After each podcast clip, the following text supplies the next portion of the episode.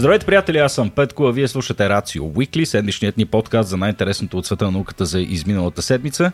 Днес с Никола Киреков ще обсъдим най-различни неща. Жена, която е прекарала доста време в пещера, иновативни бои и прочие странности от типа на това, че Тирекс е имал устни. А, Никола малко да сполвам това, което предстои в, в подкаста, mm-hmm. но пък нали, звучи доста обещаващо. Устни, Никола. Устни. Защо Тирекс е имал устни? Нямам търпение да науча. Трябва ли са му? Трябва ли са му, да. Добре, Никола, ние записваме непосредствено след празниците Гер... Гергьов Денски и проче. Аз отново имах удоволствието и привилегията да вляза в пещера.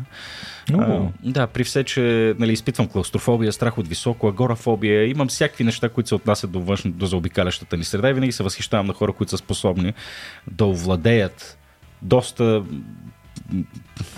Вродени ли са, бе? Май са вродени повечето такъв тип а, фобии, нали? Смисъл, страха, ами... страха от височина е сравнително универсално нещо. Да. Нали така? На... Защото то е критично важно, но предполагам, че и другите, голяма част от другите ни вродени страхове също са били важни от чисто еволюционна гледна точка, просто mm. за да избягваш ситуации, в които се поставяш в силно уязвимо или застрашено състояние. Да, аз Попадането би... в тясно пространство очевидно е такова. Нали? Mm. В смисъл, когато пространството не ти стига, може да не ти стигне и въздуха, а може да се удариш някъде, да се контузиш и е, това ни кара да се чувстваме дискомфортно. Ние обичаме да сме на открито. Точно така, да, да. Добре, значи не съм страхливец, Никола, ми просто съм продукт на гените на да. Бе, нали, деца вика, деца вика, всеки един от нас всъщност е м, така потомък на човек, който е оцелял. В смисъл, сме потомци на страхливци в общия случай. А, абсолютно. да, може и така да се каже. Въпреки това има, има, има такива човешки същества, които докарват нещата до екстрем. А, Никола, и първата ни новина е свързана именно с нещо такова. Разкажи ни за тази жена, която е решила да прекара в пещерата. Колко време? Ами, първо ти сам спомена, че за повечето хора изобщо пребиваването и престоя в пещери, дори в такива, които са силно облагородени, може да е свързан с доста тревожност и yep. някои хора се притесняват дори в големите зали, че аджба ако нещо падне нали, отгоре, ако се срути тавана, какво правим? Или ако, се, а, ако падне входа, откъде сме влезли, как ще излезем? И така нататък. Но явно тези страхове не са а, част от списъка на страховете на въпросната жена, която се казва Беатрис Фламини, която е а, испански атлет. Тя в момента е на, в момента на излизането си от пещерата е на 50 години защо казвам в момента на излизането си, тук вече предполагам доста от хората, които ни слушат, започват да се ориентират. Ами тя е прекарала доста време в пещерата Петко. 500 дни. 500 дни от живота си е прекарала в доброволно учелничество, затворена в пещера, в мрак и в абсолютно а, в абсолютна изолация и липса на досек, както с околния свят, така и с себе подобни. Човек, аз 500 дни не мога прекарам в Playboy Mansion, разбираш ли? и, пред, и как предполагаш, че е излязла тази жена? В смисъл, бяла като платно, нали, а, травмирана. Не, напротив, жената е излязла широко, усмихната, а, на първите кадри, камерите, които се е посрещнали, като тя дори е казала, твърдяла е, че не е очаквала толкова скоро да я вземат и не, дори не е успяла да свърши всичко, което си е била наумила. Тя не е излязла доброволно, те се я взели, така ли? Буквално са я извлекли, да, ако можем така да кажем. Mm. А, а, значи тя си е била поставила за цел да напише книга и е твърди, че дори не е стигнало времето да си напише книгата, която е имала а, като намерение. Иначе а, това нещо, цялото действие се развива в една пещера край Гренада, Испания, като целта на жената и самият проект, който се нарича експедиция Time Cave, ролята на целта на тази експедиция била да се помогне на учените да разберат повече за това как тялото и психиката ни понасят дълготрайната изолация. Нещо, което, както се сещаш, може да ни е доста полезно в много аспекти. Най-вече, разбира се, е свързано с космическите полети, които с сегашните ни а, средства, сегашните двигатели, химическите двигатели, с които разполагаме, а, просто повечето ни пътешествия до други светове, например, дори до най-близките такива, като Марс и Венера, ще отнемат доста време. А, така, а, Тя не го е направила обаче изцяло сама. Споменахме, че е живяла в пълна изолация, но тази пълна изолация не е била абсолютна, тъй като все пак тя има нужда от храна и а, ресурси, с които да продължи да съществува. Това се осигурявало от специален поддържащ екип, който е доставял храна и вода, включително за къпане и съответно са изнасяли телесните и, и физиологични остатъци. А, като междувременно те са изследяли нейното здраве в активно време, защото представи си да провеждаш някакъв експеримент и 500 дена след това да отидеш за да намериш един труп. Това би било ужасяващо, а, като те за целта са я карали редовно да си прави клипчета, като е долу имало GoPro камери, които са лайф идвали на повърхността, където екипите са наблюдавали в какво физиологично и психическо състояние се намира. Но не е имало директна комуникация, в смисъл не си е лафила с разни хора, не. пълна, тотална изолация. Абсолютно Без пълна... достъп до интернет. Как е писала книга? Еми, тя си е, имала си е а, някакви устройства, с помощта на които е можела да си свети, да си борави с разни неща. А, като а те кадри, между другото, от GoPro възнамеряват да направят документален филм, който ще бъде доста интересен. Очаквам с нетърпение да, 3. да, да го пуснат. А, какво се е случило с нея за това цялото време? Ами тя тотално е загубила представата си за време, което не е неочаквано. Това е известен ефект. Наблюдава се от доста хора, включително много пещерняци са участвали в подобни а, експерименти, при които за определено време са били затварени под земята. Първоначално този ефект е наблюдаван като цяло при пещерните експедиции, които траят повече от няколко дни под земята, когато хората, които ги правят, изпадат в много странно състояние, а, циркадния ритъм се измества, а, вече съня примерно не трае 8 часа и да имаш бодърстване, нали, определен брой други часове, започва съня постепенно да се удължава, удължава се и бодърстването. Вече се спи по 12 часа, но след това мога да работиш 20, 20 и няколко часа Ха. и така нататък. А, тези ефекти са известни, но никога в толкова огромен мащаб, никога толкова дълго време човек не е оставал под земята. А, смя... Като е излязла, тя е смятала, че са минали едва 160 или 170 дена максимум. О, верно. Толкова е мислила, да. Просто е загубила.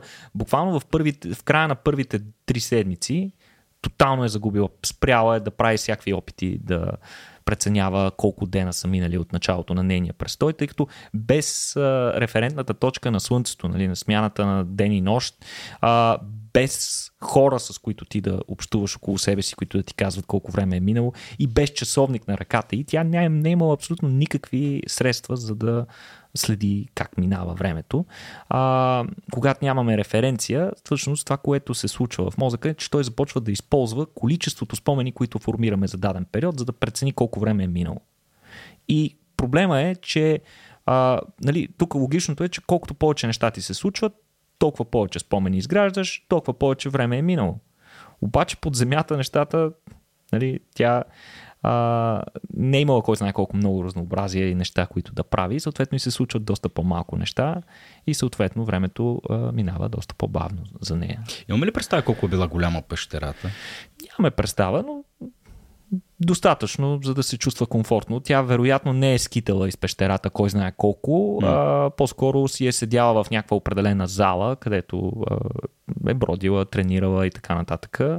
А, иначе, също другото, липсата на социална интеракция е другото нещо, което води до усещане за по-бавно минаване на времето. И това е дори, дори е засечено при хора, които са поставени нарочно в изолация, като например затворници или а, политически врагове, които са поставени в а, някаква тежка изолация, без да се срещат с никой. И те много трудно се адаптират, дори когато имат референтната точка на Слънцето, нали, че се сменят а, ден и нощ, пак усещането им, че времето мина ужасно, ужасно бавно. Те там, там реално хората развиват много, много сериозни психически проблеми. Аз заради това и попитах всъщност колко е голяма пещерата, защото де-факто, като изключим не малкия а, немалката разлика от това, че тя винаги може да се излезе, когато си поиска и да, на практика е, е свободен човек. Това е най-критичното, че да. тя е можела винаги да подаде сигнал, че не се чувства Точно, добре което, да изкара. Което се отразява в крайна сметка на това как тялото и реагира и на физиологичните реакции от, mm-hmm. от цялото това нещо, но би трябвало да имаме доста акумулирани данни за хора, които са поставени в насилствена изолация. Нали? Това вече пък е съвсем друг mm-hmm. тип човешко изживяване. Има е интересно какви са паралелите между двете неща. Но да, Интересно. Като гледаме излязла с усмивка, така че нещата са сигурно са коренно Иначе, различни. наистина, просто тъй като времето в пещерата а, е, до голяма степен губи значимостта си, която има на повърхността, тъй като във външния свят всички имаме някакъв огромен социален натиск, да не си губим времето и да сме максимално продуктивни, да правим неща, защото времето ни е лимитиран фактор. И това се определя от хората като времеви стрес, от психолози и психиатри. И този времеви стрес е нещо, от което особено хората, живеещи в градовете, доста страдаме, ако трябва да сме честни. Но в случая тя не е била подложена на този времеви стрес. Тя изцяло имала пълния контрол, имала пълната власт да регулира ритъма на своя живот. Представяш такъв кеф. Да, невероятно до голяма степен вече почвам да я разбирам защо не е искала да излиза. Мисля, че всички се нуждаем от подобни ретрити за по е, така, три седмици в пещера. Трябва ли да станем на 50, за да се докараме до там. Но mm. иначе тя е ядяла, спяла, както казахме, чела е книги, рисувала, писала е книгата си, тренирала е и правила е всичко това, когато и както реши, като съответно за нея времето а, губи значение, защото тя буквално има време за всичко, което до този момент не е имала, да кажем. А, влязла е в разгара на пандемията, Пет. Какви неща са се случили откакто е влязла, преди да излезе? Влязла е в разгара на пандемията на 20 ноември 2021 и тогава още дори не е избухнала войната в Украина. Тя не е знаела, като излязла, че има подобни политически събития, геополитически събития, Ще които колко се приятно. случват. Излизаш с усмивка и се оказва, че Да, си изведнъж искаш да се върнеш. Да.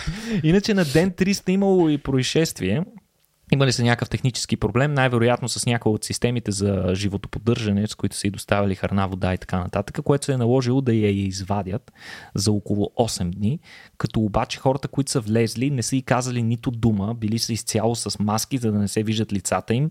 А, изкарали са и се я вкарали моментално в палатка, която е била блекаутната, а, така че да не пропуска слънчева светлина и тя там е прекарала 8 дни, сама изцяло и после след това сама се е и върнала, когато техническия проблем е бил отстранен. А това всъщност представлява и може би най-дългия регистриран до момента престой в пещера, като предишния беше наложителен, така да се каже, не доброволен при чилийските миньори, които си спомняш, прекараха 69 дена под земята, преди да, да ги извадят а, до последно. А, когато са дошли да я вземат, тя е дремала и всъщност се изненадала много и даже си е помислила, че имало пак някакъв технически проблем който налага да прекъснат експеримента.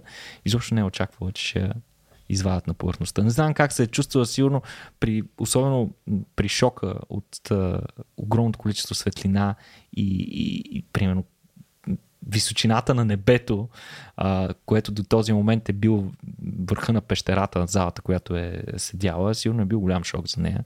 Със сигурност ще има нужда от известна адаптация, както към геополитическите събития, така и към по-елементарни неща, но е страхотен експеримент, който ни дава чудесна перспектива да разберем, че всъщност може би човешките същества може и да се справим да. с това, ако с... не ни занимават с глупости. С известно съжаление, нали, разбирам, че все още не си е довършила книгата, но сигурно ще я прочета Биатрис Фламини. Да се казва авторката. Можем, в момента, в който излезе книгата Никола, ние ще се погрежим тя да стане част от нашата колекция. Колекция, с, с, с, от, до която и вие самите имате достъп на shop.racio.bg. Готин начин да ни подкрепите, си купите книга от нас.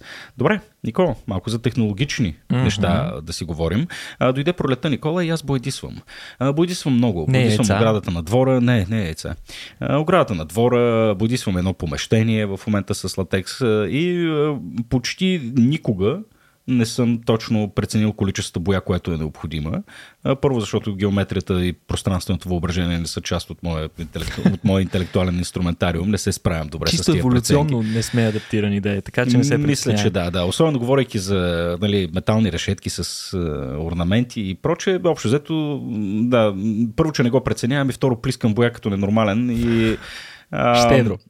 Щедро, щедро. И съответно, да, не, не, не подхожда много економично, а, но пък затова се надявам, пък и както разбира всъщност, какво да се надявам, то май се случва, че скоро ще имаме технич, техническа иновация за боя, за която няма да се притеснявам, че ще изхъбя. Ами да, до голяма степен, може би ти като човек, който наскоро си се сблъскал, както каза, с такива нали, битови да. преживявания, свързани с боядисване, си забелязал колко изненадващо много боя отива. Mm-hmm. Защото ти започваш с една бака, нали, с някакво количество, дали е боя или латекс, няма значение, и, и изумително бързо върви това нещо, бе. Да. смисъл, а, сякаш слоя, който поставяше тънък, обаче с времето нали, нещо се случва, кофта свършва. Да, да И- даваш, даваш 150 кинта, си казваш тук поне три ръце, нищо подобно. Нищо подобно не се случва. Та това, което са измислили учените и което е до голяма степен революционно, е абсолютно нов тип боя, която е многократно по-лека от всички налични до момента бои, които се използват в индустрията.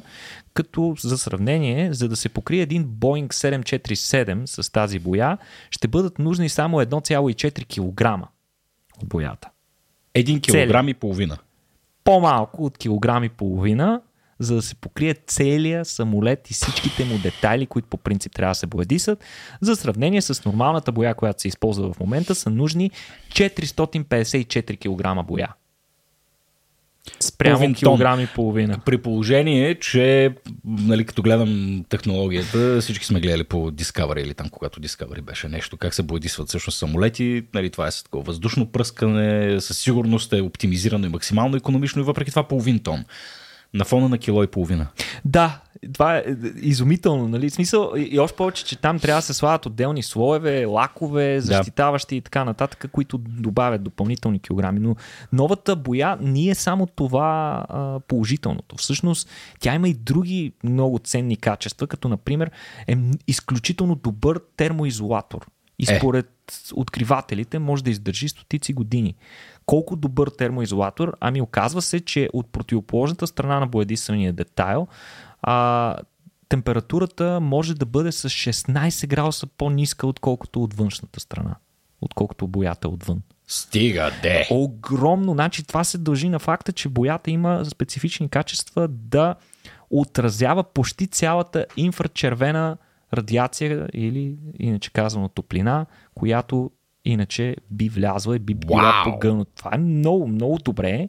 А, съответно, това може да доведе и до по-малко разходи за охлаждане, да кажем, в, за самолети или съответно Човек за помисли за домове. И за домове, разбира се. Край на санирането. Правиш къща от картон, една Огромно- тънка боя. Да, огромно количество, с огромно количество се намаляват и въглеродните отпечатъци, а, например от летене или, както каза ти, от охлаждане и затопляне и регулиране на температурата. Бога ми от производство на боя. Но Абсолютно. А, цветът на боята също е бил много интересен. А, в повечето случаи цвета на боите ни се постигат чрез специални вещества, които ние наричаме багрила или пигменти. Като това са химически оцветители, а, които се добавят към боята и съответно и придават някакви качества, като, както сме си говорили друг път, цветът на нещо се определя от това какво количество от а, околната светлина, която идва от Слънцето или от друг източник, тази, а, този пигмент може да поглъща. Това, което не погълне, се отразява и всъщност такъв е цветът на съответното нещо. Тоест, за да нещо да кажем да е зелено, то поглъща всички останали пигменти, всички, всички останали дължини на вълната, а отразява само зеления цвят Да. и това е което очите ни регистрират и затова на нас ни се струва даден обект зелен. В случая с тази боя обаче нещата са други. Там цветът се а, кодира от самата структура на елементите, от които е съставена боята, така наречените а, структурни бои или структурно оцветяване, посредством, който се извършва посредством наночастици, по същия начин, както се случва оцветяването на крилата на пеперудите. Тоест, то е до някаква степен биомиметично, вдъхновено от природата, като съответно те наричат боята плазмонна боя. Това е специфичният тип. В сегашните бои, както казахме, всеки пигмент трябва да се добавя отделно, трябва да се смесват, да се, да се калибрират нали, в точно определено.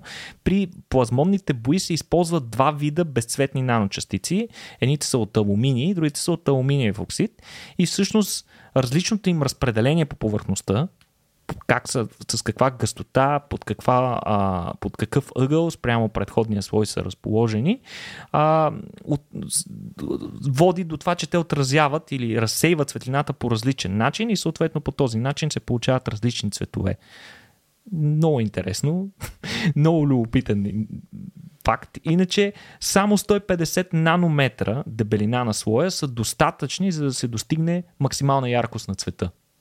Не е нужно да правиш много ръце, както ти спомена в твоя Да. проблем с отцветяването на различни неща. Това също като мащабите на. Вселената, така и в микросвета, Никола. Нанометра не ми говори нищо. Какво е 150 нанометра в материалния свят? Смисъл, това е дебелината на косъм, примерно. Или... Еми, по-малко е от По-малко. косъм. Значи, нали, да се върнем на мащабите, нали, знаем какво е метър. Един милиметър е една хилядна от метъра.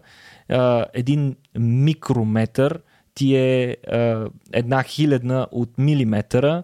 И, и, и вече надолу а, един нанометър ти е една хилядна от микрометъра. Така че можеш да си представиш един милиард пъти Да. ниско е. А, смисъл, доста тънък. Те по принцип боите са тънки като слой, но не толкова тънки, колкото тази при всички случаи. И това всъщност, на това се дължи факта, че боята е толкова лека. И е, това е всъщност най-леката боя, измислена някога до сега. А, нормалната боя също така избледнява, защото губи, защото пигментите, които са на които се дължат цветовете, за които споменахме, с течение на времето те губят способността си да поглъщат фотони. И буите избледняват, както избледняват тениските, дрехите ни и различни други обекти, пластмасите и така нататък. Особено под въздействие на, а, на облъчването на, на високоенергетичните частици, които идват от Слънцето и, от, и, и, и разбира се лъчите, които идват от Слънцето. Обаче тук не е така. Тоест, е, тук цвета се кодира от самото механично разпределение. Докато боята не бъде обелена, цвета ще си остане същия forever. Или, айде не forever, ама поне със сигурност трайността на подобни бои ще е в рамките не на години, а десетилетия или дори векове. Звучи фантастично. Предполагам, че вече е в търговската мрежа това. Ови не, ови не става дума за експериментална боя, както може да се досетите. Тя е а, произведена в много ниски количества. Нанасенето й изисква специален метод с използване на, на такива м, потоци от електрони, а, което, което е доста, доста скъпо в момента. А, трябва те първа учените мислят за вариант доколко това нещо може да се скалира, за да може да се прилага в по-голям мащаб и евентуално това би довело и до намаляването на цената му, но пък при все всички позитиви, рано или късно според мен някаква подобна боя ще се приложи, ако не в ежедневните ни неща, то поне в свръхвисокотехнологичните да. такива. Дано, дано се случи това нещо, макар че мисля, че бойджийското лоби няма да го позволи. да, да, да. Еми, ти представяш ли си? Е, Със, със сигурност. Въпреки, че представяш си колко високотехнологична професия ще се превърне бояджията, който трябва да извади някакъв инструмент, с който с електронни, електронно лъчеви тръби да нанася да. тънки слоеве.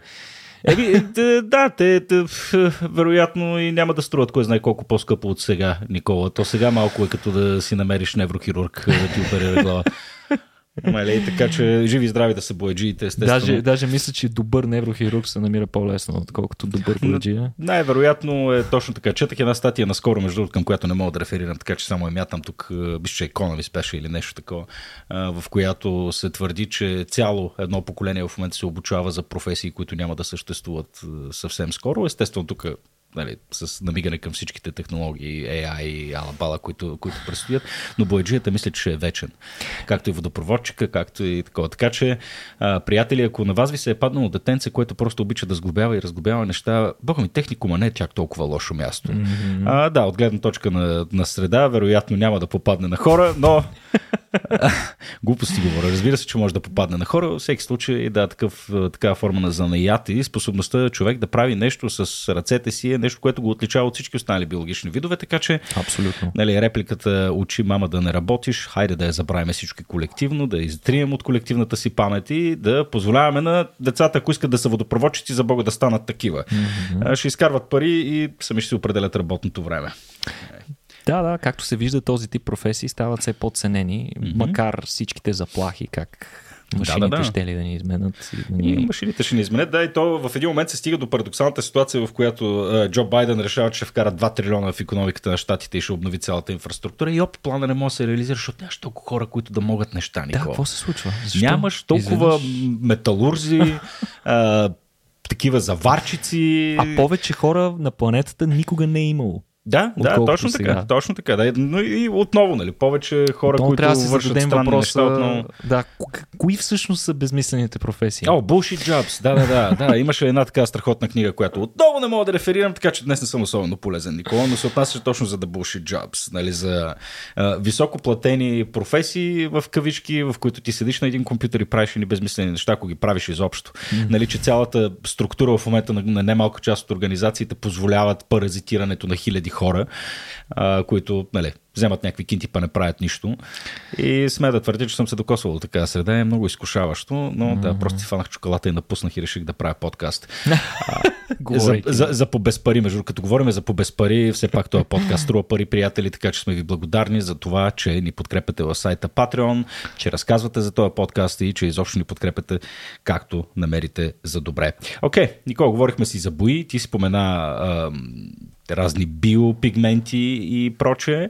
А, сега моята брада посивява, за твоята коса да не говорим. Нали? Да, Отново, да. приятели, влезте в YouTube и вижте, ако намерите преди и след, чура се Жор дали ще намери преди и след толкова бързо на Никола Киреков, е, да, работи по въпроса, да, е тук се чува. По въпроса, да. А, да видим нали, как е страхотно сребро, Никола. Смисъл ти така красива коса Среброто. имаш. да, но нали, сега се оказва, Никола, че може и да изгубим тази гледка всички ли е колективно, в случай, че се е, възползваш от... От, от, от Аз мога какво? и сега да се бояди съм. Абе, да, бе, ама не, става въпрос за по-устойчив тип решение на проблема. 15 години Озон БГ, 15 дни отстъпки. Откри нови нива на гейминг и живяване с топ продукти. Потопи се в музиката с супер аудио предложения. Опознай света на книгите или избери новия си любим пъзел. Честит рожден ден, Озон БГ! Та имаш една новина, която искаш да споделиш. Всъщност, чакай малко, че ние сме правили специален подкаст за косите. Аре пак да ни светнеш на какво се дължи факта, че аз имам черна коса, да, някой има примерно руса коса, съвсем накратко. Ами всъщност косата ни а, и изобщо всички косми в тялото ни, включително брадата, миглите, веждите и космите по ръцете ни. Както знаете, цялото ни тяло всъщност е покрито с косми, въпреки че ние се славим за един доста малко космат вид. Включително и челата и носовете ни. Просто много мънички. Да, нали така? точно да. така. На различните части от тялото ние имаме различни косми. Наистина те са доста деградирани на различни части от тялото mm. ни, но като цяло а, ние запазваме характеристиката на бозайниците, конкретно да. да имаме косми. Тъй като, както знаеш, предишните видове, изобщо космите не са се развили като такива. Гаджето за... ви има косми на носа, не го забравяйте. Е, точно така. Да. Е, та, а, космите, е, независимо къде са, стартират от е, една специфична структура, разположена дълбоко в нашата кожа, в дермата, която се нарича космен фоликул. Косменият фоликул е един изключително сложен, една изключително сложна фабрика, която произвежда един конкретен продукт и това е въпросният косъм. Тя съответно е оформена, много често бива наличана космена луковица, защото е наистина оформена като, като ряпа, от която долната част която е насочена към вътрешността на кожата ни е затворена, а нагоре е отворена, съответно посоката на растеж на косама е от отворената част нагоре, като а, самия процес производство на косъм е много сложен, много разбрали сме много за него, но все още има доста неясноти в, в това отношение. А, но общо казано, косама ни се състои от един бълтък кератин. Как всъщност този кератин се произвежда? Ами като се произвеждат от основата на косъма, където имаш бързо делящи се клетки, се произвеждат клетки, които се пълнят прогресивно. Единствената цел на тези клетки е да се напълнят с кератин и да се слеят с околните клетки, формирайки структурата на косама. И тези клетки постепенно се избутват навън и съответно косъмът ни расте навън, като най-младата част на косама е в неговата основа, а най-старата в неговия край. И е, интересното е, че в процеса на растеж косама минава през различни етапи, фази, при които фазата на активен растеж се нарича анаген, а фазата в която спира растежа, в края на процеса на растеж, се нарича телоген. Тогава, какво се случва? Прекратява се фазата на растеж, космения фоликул минава в друг режим, космът буквално пада, той се отрязва и започва растеж, подготовка за растеж на нов косъм. Това се случва във всичките ни косми. Това като видите някъде в манчета си паднал косъм, не мога да се сърдите винаги на готвача си, защото всъщност той няма контрол над това кога космите му падат. Ние имаме милиарди, стотици милиарди косми по цялото си тяло и те периодично се а, обменят, да. да се каже. Аз моят моя готвач го уволних, Никола. а сега, на какво се дължи цвета, тъй като го спомена? Всичко, всичко цветно по нас се оцветява от един единствен пигмент. Те са, той е в две различни форми. Това е меланина. И различното количество меланин а, води до различен цвят, както на кожата ни, така и на космите ни. И всъщност това, което в процеса на производство, ако си представиме този космен фоликул наистина като една фабрика, цвета се залага в процеса на растеж от меланоцити, които меланоцити се звучи като клетка, която произвежда меланин, те са именно такива. Те са специализирани меланоцити, които не просто го произвеждат, ами могат да го инжектират в тези, в а, самия растящ косъм и по този начин а, да го оцветяват. Съответно, русите хора имат по-малко количество меланин от хората, които имат черни коси. Колкото е по-тъмен косъма, толкова повече меланин имаш, съответно толкова повече меланоцити имаш нужда а, в основата на косъма си да работят и да произвеждат въпросния меланин. А какво става при хората с бяла коса? Ами нещо се случва в тази система и меланоцитите им не могат да инжектират достатъчно количество а, пигмент в а, косъма им и съответно косъмът излиза или сив, или направо бял. Сивия косъм всъщност е с малко количество меланин, белия е почти без никакъв меланин. Да. Сега, как се случва това? И защо какво? Значи, малко статистики. Около 74% от хората между 45 и 65 години а, имали вече бели косми. Това е толкова потрясаваща статистика за мен, който започнах да наблюдавам първите си бели косми още преди, още докато бях в гимназията на 15-16 години. О, сериозно? Да, така че явно има и генетичен елемент до някаква степен. А, косата ми а, доби този си вид още в края на 20-те ми години, просто прогресивно а, посивява все повече. Сега, а, Както споменахме, меланоцитите произвеждат въпросният пигмент. Те се намират в основата на косъма, където започва производството на, на, на косъма. И а, сега има много теории по въпроса, но още няма голям консенсус. Какво причинява побеляването на косата? А, въпросното, а, въпросната теория, която разглеждат учените, е такава свързана, че а, поради някаква причина меланоцитите се износват с течение на времето, но не се заменят с нови. В началото, докато сме млади, нали, меланоцитите, които произвеждат, да, а, меланоцитите, които произвеждат а, които произвеждат а, меланин, а, те са клетки, които а, са подложени на доста сериозен стрес. Те непрекъснато произвеждат. И от това производство те се износват и в крайна сметка умират. И за целта те трябва да бъдат заменени от нови работници, които да произвеждат нов меланин. И за целта вече в още по-дълбоките слоеве на космения фоликул, вече съвсем навътре в кожата, имаш така нареченото депо от меланоцитни стволови клетки. Това са стволови клетки, т.е. могат да се делят безкрайно да. брой пъти. Тези стволови клетки, а, като се разделят и част от тях се диференцират и се превръщат в меланоцити, в такива работници, произвеждащи а, пигмент за космите ни. Сега конкретно учени от университета в Нью Йорк, изучаващи стареенето на стволовите клетки, смятат, че тези клетки се прецакват при хората с бяла коса. Ама какво точно им се прецаква? Значи, за да отцветят косама, Съответно, въпросните меланоцитни стволови клетки трябва непрекъснато да мигрират от дълбоките слоеве на дермата до навътре в фоликула, в по-горните слоеве на фоликула, където да си произведат съответният меланин.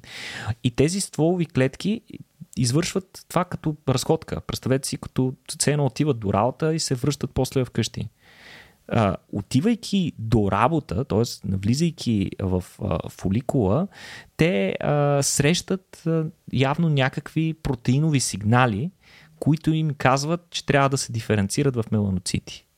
И те се диференцират меланоцити. Веднъж диференцирани стволовите клетки в меланоцити, те не могат да се превърнат обратно в стволови клетки. За да се превърнат обратно, в, за, за да си възвърнат способността да се множат, тези стволови клетки, които са стигнали навътре в фоликула, трябва да се върнат обратно в тяхното депо в основата на фоликула, където там пък има други протеинови сигнали, които им дават възможност да продължат да се делят и да се възобновяват. А, сега учените конкретно са работили с модел с мишки, като всъщност при мишките козината им се оцветява по абсолютно същия начин, както и нашата коса. И какво са установили? Че а, със стареенето тези клетки, тези меланоцитни стволови клетки, явно засядат в един от компартментите, за които говорихме. Или в дома им, или в мястото им на работа. И засягат, засядайки там, а, те не могат да произвеждат вече зрели меланоцити, които да правят пигмент и косата с времето става първото сива, после бяла. Като най-често, според учените, а, те засядат в дълбокия слой, засядат си вкъщи и просто никога не стигат до косама. Ха. Косама не ги чака. Да. Фабриката продължава да си произвежда, но вече с много по-малко пигмент. Сега, ако разберем как протича този процес и успеем да намерим начин да възстановим правилното движение на стволовите клетки отново, те да могат да, да си стигат до работата и да се връщат в къщи, е възможно този процес да стане обратим. Дори за хора като мен, които имат почти изцяло 100% сила коса, ако намерим някакъв медикамент, който да възстанови това движение или някакъв тип въздействие, може да се възвърне. И между другото се наблюдава при някои хора, поради, спонтанно. спонтанно под въздействието на различни медикаменти може да се наблюдава а, такъв тип своеобразно подмладяване, ако можем да го наречем. Като така. страничен ефект на някакви медикаменти. На някакви медикаменти, хора, които Я, са... Кои са медикаменти? Еми, не мога да се сетя сега конкретни, но има доста примери за такива. Не е много чест ефекта, но се случва при някои хора, включително ученици са наблюдавали такива косми, нали, може да им откъснат косми, които в края си са абсолютно бели, а вече в основата започват почти черен косъм да расте, което нали, е признак, че а, не става дума за нов фоликул, който се е образувал, ами въздействие върху същия фоликул, който е подпомогнал а, инжектирането на нов, на нов пигмент. Сега, защо се случва това? Не можем да знаем със сигурност. А, конкретно това, което са открили учените, може да се дължи на деградация на междуклетъчното а, съдържимо, на, на така наречените матриксни протеини, които изграждат самите, самата структура на средата около клетките. Ага. И всъщност тези матриксни протеини са своеобразната, своеобразните магистрали, по които подвижните клетки се движат. И ако по тези магистрали има дубки, или има скали по тях, съответно клетките, които се движат, не могат да стигнат до крайната дестинация, по която са поели. И с времето а, това междуклетъчно вещество деградира. А, то е изградено от едни нишки, от най-различни, най-често колагени и еластини, за които сме си говорили даже в, мисля, че точно в предходния ни подкаст или в един от предходните ни подкасти. А, това може да е една от причините да се блокира движението на меланоцитите. Не е много ясно, но има със сигурност и други фактори. Не, не е само това. Както споменахме, при мен поболяването започна неестествено рано. А, имам дори а, колежка от университета, която много време след това разбрах, че тя всъщност си боядисва косата, защото и е почти изцяло побеляла, когато е била на 17. Wow. Така че а, има генетични фактори. Също така непълноценното хранене води до намаляване на пигмента в косата. Стреса и хормоните се отразяват. Слънцето а, може да уврежда както космения фоликул, така и меланоцитите, които произвеждат а, пигмента. Така че а, не, е много, не е много ясно, но при всички случаи, а, ако можем да се научим как да преместваме меланоцитните стволови клетки в правилния компартмент, а, това може да ни помогне да обърнем процеса на побеляването на косата. Аз го чакам с нетърпение. Няма го Даже да може на половина и така, да може да си сложа на половина и да половината да съм бял, другото черно. Ще бъде много, много впечатляващо. Имах, имах съученичка, която имаше подобно състояние. Сигурен съм, че си има име, защото едва ли тя е единствената, mm-hmm. но тя имаше два чисто бели симетрични кичура от и ние си мислихме, че това е нарочно, ага. но тя ми показа детски снимки и се оказа, че винаги го е имала. Това е много интересно, защото космените фоликули а, ние ги разглеждаме като фабрики, които са направени по общ модел и всички са едни и същи. Истината не е така. Всъщност всеки космен фоликул си е сам за себе си. Всеки космен фоликул е отделна фабрика, има собствен стил на производство. Да. Следва се някакви инструкции, нали, които са общи за всички фоликули, но всеки космен фоликул всъщност произвежда малко по-различен на цвят косъм. Това е причината хората, които се боядисат, боядисат си косата, а, да изглеждат неестествено. Да. Защото просто коса, косите ни са съставени от а, косми, които са леко по-различни един от друг и, и, и когато всичко е еднообразно цветено, то изглежда неестествено. Да, да си монохроматичен. Да, и, и, и всъщност и те, освен това и растат космите с а, различна скорост, което може да го усетите, когато отидете на фризьор и той ви хване косата и може да видите, че тя не е абсолютно всички косми са до едно и също ниво. Той ги подрязва фризьора, така че са по права линия Да. и следващия път, като отидете, отново се различават леко. Така че там е много интересно. В смисъл, много интересен е процеса на, на, на образуване на косми и растежи. Да. А, Никола, чисто по случайност, вероятно днес се фокусираме доста върху биологични теми. Както знаеш, е, това ще ни е и фокуса на 3 юни, когато предстои нашият Рацио форум, пролетното ни издание. Вземете си билети от сега. Има много интересен лайнъп. Познатия е вероятно на немалко от вас Матио Коп, британски зоолог и преподавател по зоология от Манчестърския университет, наш добър познайник. Ще ни поговори малко за гени. Джеймс Розиндел, който пък преподава теория на биоразнообразието в Imperial College Лондон, ще ни говори за дървото на живота. А, това пак ще го оставя мистериозно, няма да го обяснявам, ще го оставя, ще го оставя И на него. очевидно си говорим за еволюцията. Очевидно си говорим за еволюция, но Никола, е, така, може би панела, не панела, е, толка, който чакам с най-голямо нетърпение е от Дейвид Хоун. Ние съвсем наскоро обявихме неговото участие в Рацио Форум. Палеонтолог, писател, преподавател в Queen Mary, Mary University в Лондон. Колега подкастър, между другото, създател на подкаста Terrible Lizards. Mm-hmm. написал е две книги, пише за National Geographic, The Guardian, The Telegraph, Huffington Post, изобщо страшна машина. А, човека обича динозаври и се фокусира върху един много интересен ам, клон на палеонтологията, именно изучаването на социалния живот на динозаврите. Mm-hmm. А, нещо, което до сега, може би като изключиме нали, малки загатвания в книгата на Бросати, как, боже, първото му име изключих на... А, де, а, в, в, в, в, в. И аз. Имахме, му, имахме го неговата Да. книга. Добре, а, на Бросати The Rise and Fall of, uh, of Dinosaurs, която съвсем наскоро прочетах, между другото, а, където се говореше именно за Нали, конкретно имаше фокус върху тиранозавър Рекс, любимият на повечето хора динозаври и за неговото социално поведение, дали са ли така ловували на групи, как са общували, Нали, той нагледно демонстрира, че има доста солидна информация и факти, които потвърждават тезата, че T-Rex е бил значително по-интелигентен първо, отколкото сме си мислили и второ, в сравнение с а, останалите mm-hmm. хищници, които са обитавали същата епоха и, и, и географски ширини.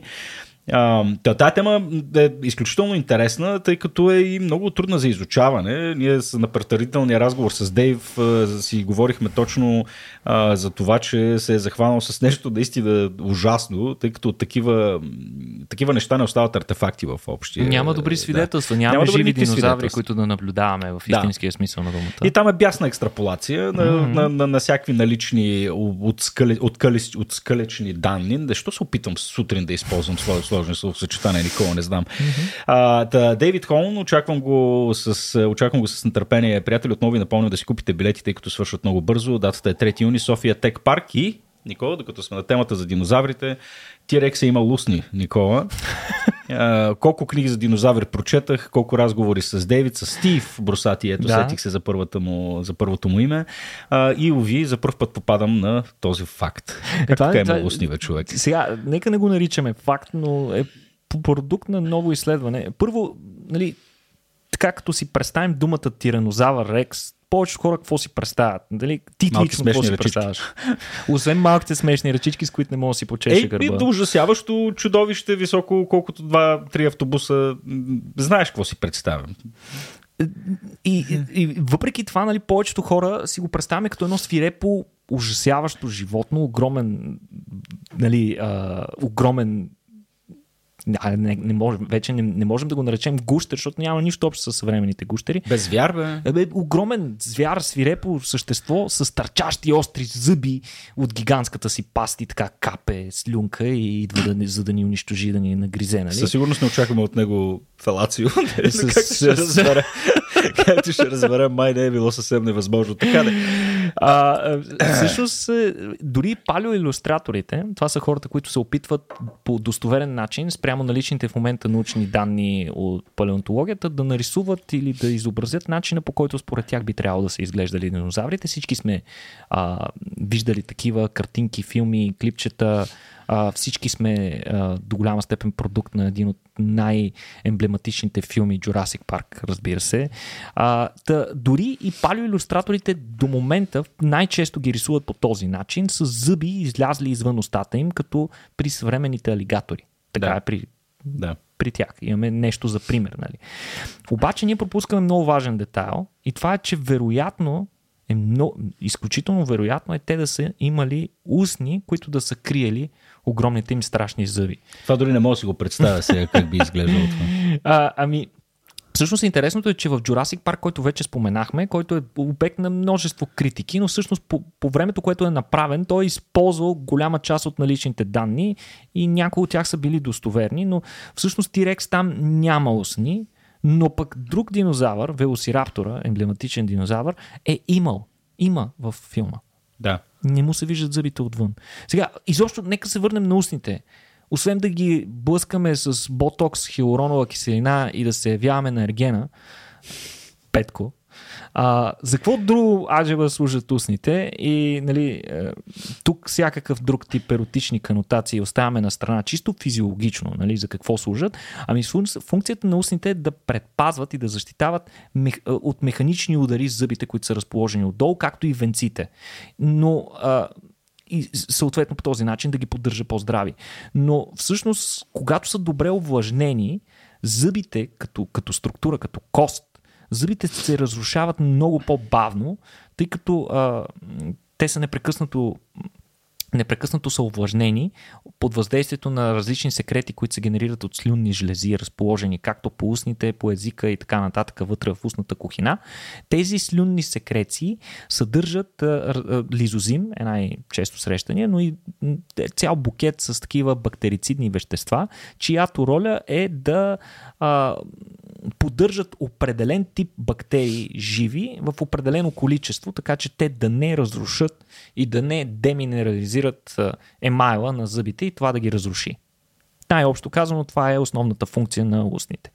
Сега, ако са изложени на въздух непрекъснато, зъбите стават много по-крехки и по-чупливи. И тук логичният въпрос, защото споменахме алигаторите като пример за а, динозавъроподобно животно, на което зъбите са му постоянно отвън. А, щупени ли са зъбите на крокодилите? Ами, оказва се, че всъщност повечето крокодили сменят до 3000 зъба през живота си.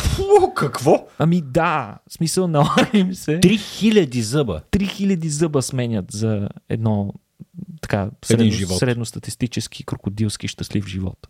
Вау.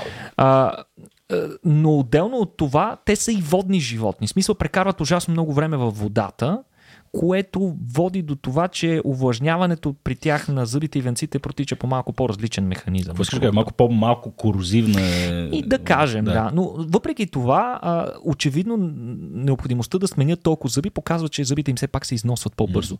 И затова учените са сравнили зъби от крокодил, като за целта взели са зъби от крокодил и са ги срязали с, диаман, с диамантено острие, са ги сравнили с а, зъби на един а, по, р, такъв а, роднина на тиранозавъра, а, много близък негов роднина. Алозавър. И забравих какво му беше името, няма значение. А, та, разрязали с такова диамантено острие, както фусила, така и реален зъб. И това, което те са установили, те са се опитали да проверят как се износва емайла от външната и вътрешната страна на зъба, като съответно отвън, където зъба при от, когато зъбите са изложени на външната среда, отвън е, са по-силно изложени, защото отвътре все пак влагата на дъха на животното и така нататък, отвътре са си непрекъснато влажни, отвън са Да. такива и съответно бихме очаквали от външната страна да са по-износени зъбите. И сега при, диноза... при, при крокодилите е било така наистина. Външната част на зъбите, Майл е бил много силно увреден, в сравнение с вътрешната, където зъбите са по-здрави. Но при при роднината на Тирекс и както и при някои Тирексове а, са установени нещо напълно различно. И двете страни са били еднакво износени, което много повече прилича на гущер, отколкото на, на алигатори или нещо такова, а гущерите имат устни, т.е. много повече ни наподобява на животно, което е имало устни и съответно зъбите са били покрити с а, въпросните устни, когато а, устата е затворена. И сега, а, доскоро е всъщност този, това не е нещо ново. Сред специалистите този спор се води от години. Не се знае, нали? Не, никоя, никой от двата лагера не е надделял все още. Включително това изследване също няма да а, радикално да промени въпросният баланс. Но учените са смятали, че зъбите на T-Rex са били прекалено големи, за да се покрият от устни. Големината на зъбите при T-Rex достига между 15 и 30 см дължина.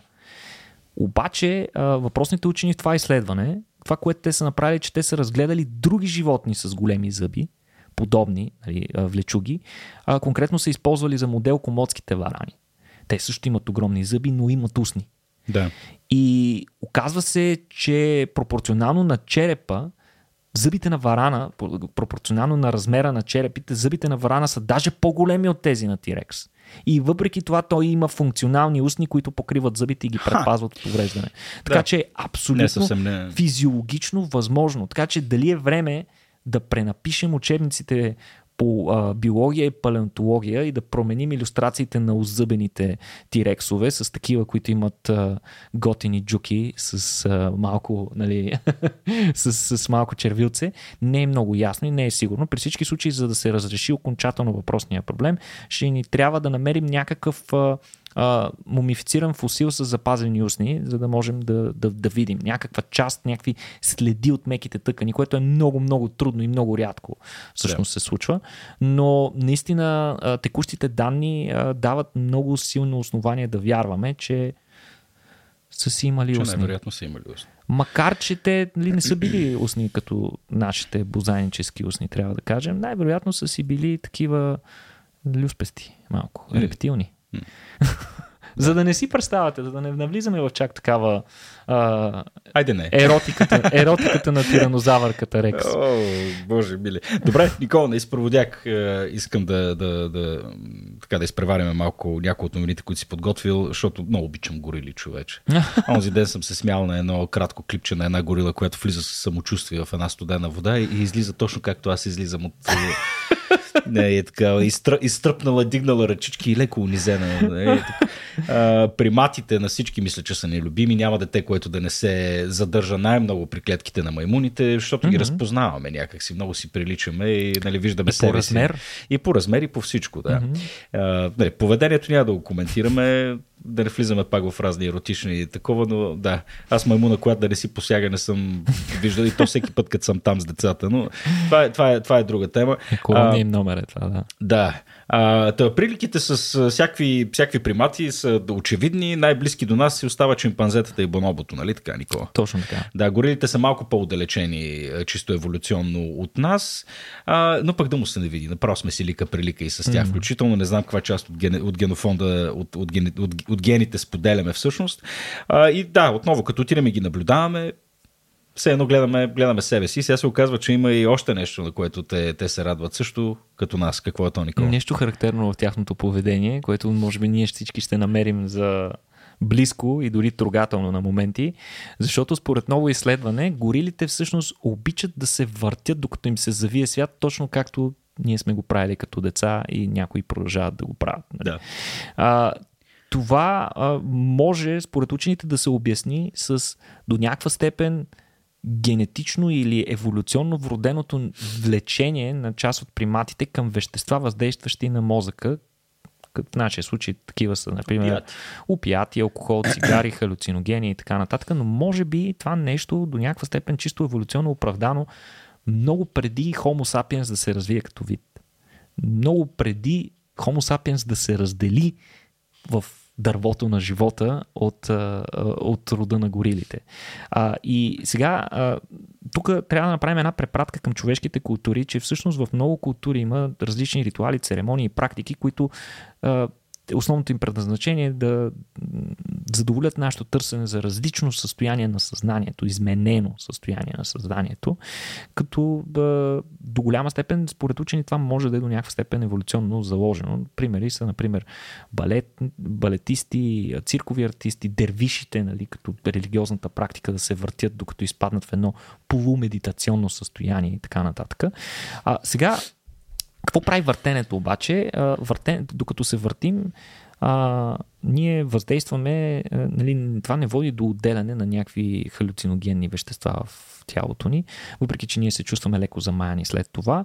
А, това се дължи на факта, че се нарушава координацията между тялото и съзнанието ни, като се а, манипулира вестибуларния апарат, нашия център на координацията, център на баланса в, в пространството. И когато се въртим прекалено бързо, просто той не може да насмогне, получава много конфликтни данни и това води до такова едно усещане, каране да ни, да ни прирушава, да ни се завие свят, а, но може да ни докара и до еуфория.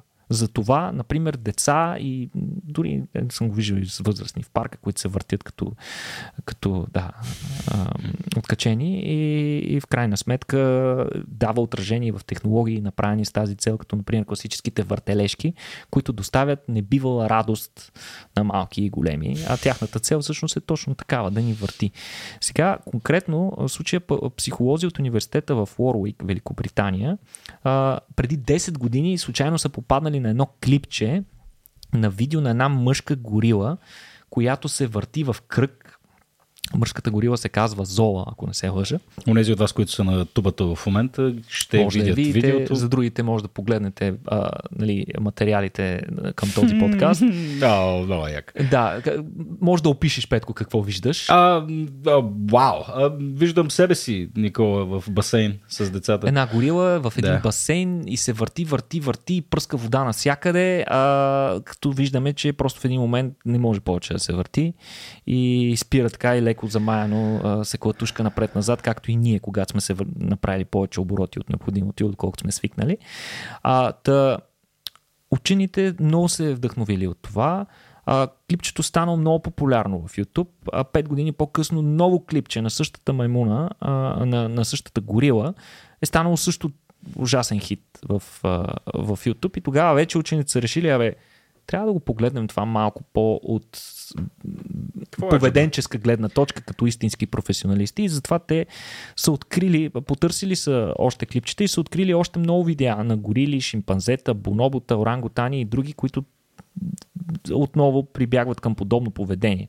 След това те са анализирали 40 от видеята, на които са им се сторили най-подходящи и са установили, че приматите обичат да правят средно по 5, и да се въртят по 5,5 пъти с скорост 5,5 оборота горе-долу средно, значи, с е, скорост от 1,5 оборота в секунда, Петко. Това е... значи прецизността е... на учените ме смущава. 5,5 пъти се върти, минута средно. Добре, така, с скорост 1,5 оборота в секунда. Да.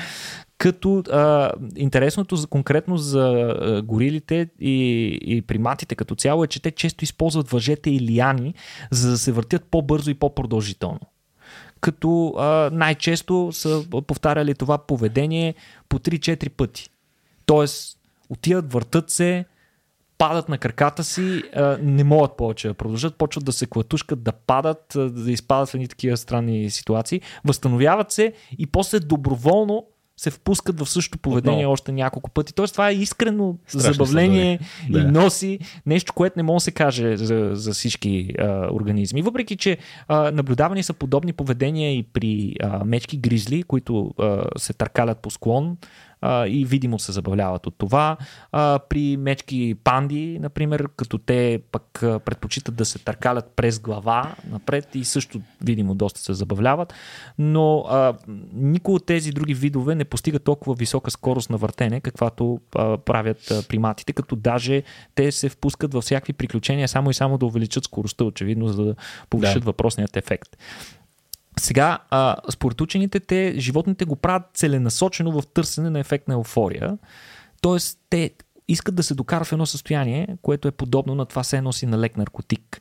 И вероятно, чисто еволюционно, въртенето е бил най-лесният начин да се докараш в това състояние, много преди ние да открием а, всякакви други форми на медикаменти и така нататък. Така че това е някаква форма, според учените, някаква форма и на социално общуване или на социално забавление вътре в групата, което е възникнало да. и, и те тук правят директно препратката, че щом го има при горили, които са толкова по-назад от нас в дървото на живота, вероятно въпросното поведение се е развило в някакъв наш общ предшественик много преди това, буквално десетки милиони години преди това. А, сега, те са, идеята им е на учените е била да тестват дали поведението е свързано с автономно търсене на въртене и, и това дали търсене на въртене е универсално, съответно за, за приматите. И ако е така, нали, според тях то може да е характерно и за нашите предшественици и тъкмо това са установили. Не е ясно дали има пряка връзка между това поведение и активното търсене на субстанции, предизвикващи подобен ефект, но имаме редица свидетелства за използването на такива вещества от много дълбока древност, още от зората на човечеството. А, церемонии, такива състояния на променена психика вследствие да. на приемане на различни храни, в случая, нали, те тогава не са били медикаменти. А, иначе, а, тук трябва да го погледнем и леко критично, тъй като въпросното поведение е наблюдавано само при примати отглеждани в плен.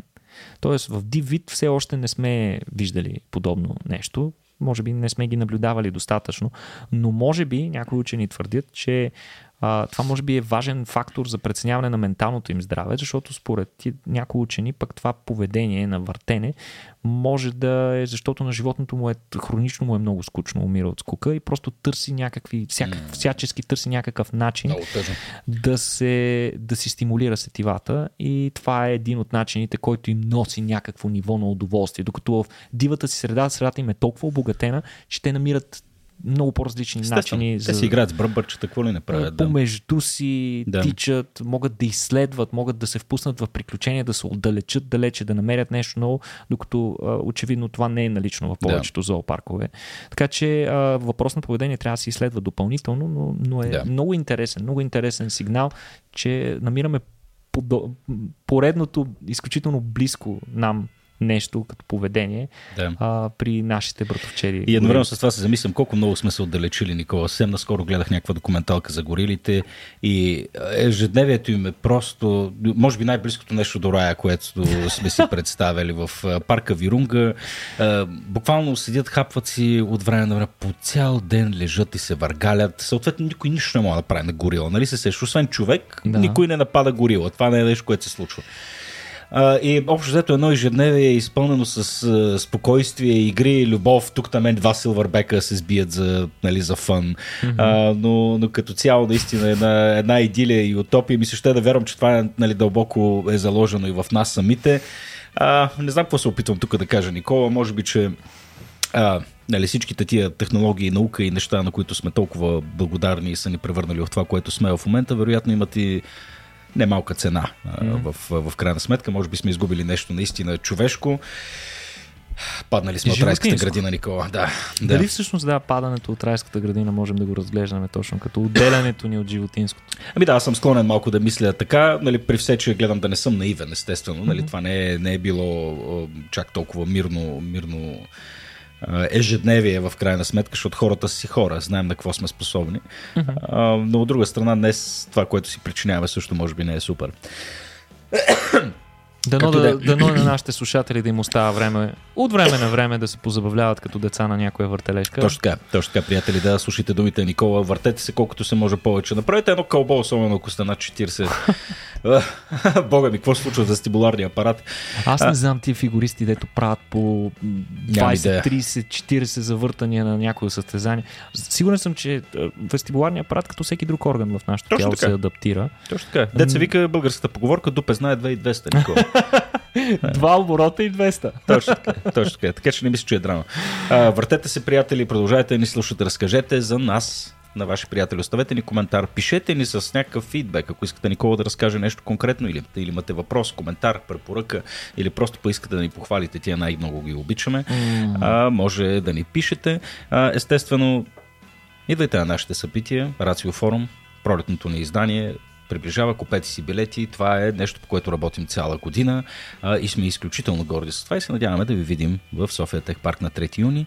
Междувременно, останете здрави, почивайте си и до следващия път.